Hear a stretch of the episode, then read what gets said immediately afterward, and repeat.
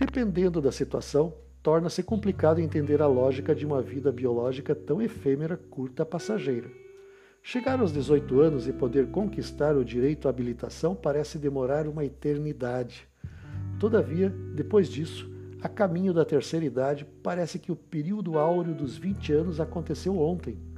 Os problemas metabólicos se tornam mais frequentes. Os membros superiores e inferiores não obedecem mais com eficiente velocidade às ordens cerebrais. A rapidez dos reflexos desaparece gradativamente. Dói aqui, dói ali. Quando não, tudo dói. Qual o sentido disso?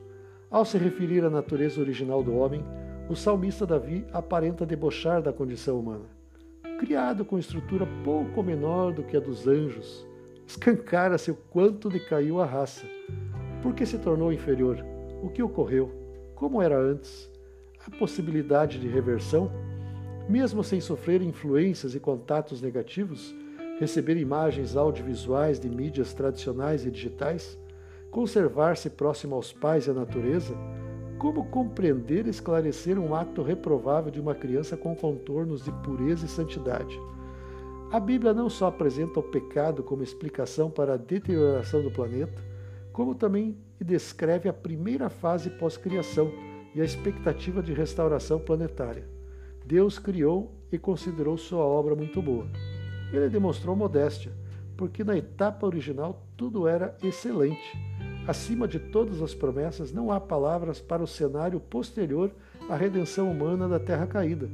Se houvesse possibilidade de elucidar os detalhes do que virá, ninguém se surpreenderia e, por consequência, nada se demonstraria como novidade.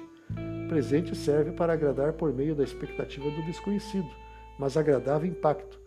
Se a condição humana de eternidade se perdeu, Jesus garante resgatar a longevidade pelos séculos sem fim e tornar a vida tão maravilhosa e fantástica que esse abençoado curtíssimo período de vida no deteriorado mundo se erradicará por completo da lembrança. Livre para sempre, voltará no próximo sábado às seis horas da manhã. Que o Senhor o bendiga e até lá.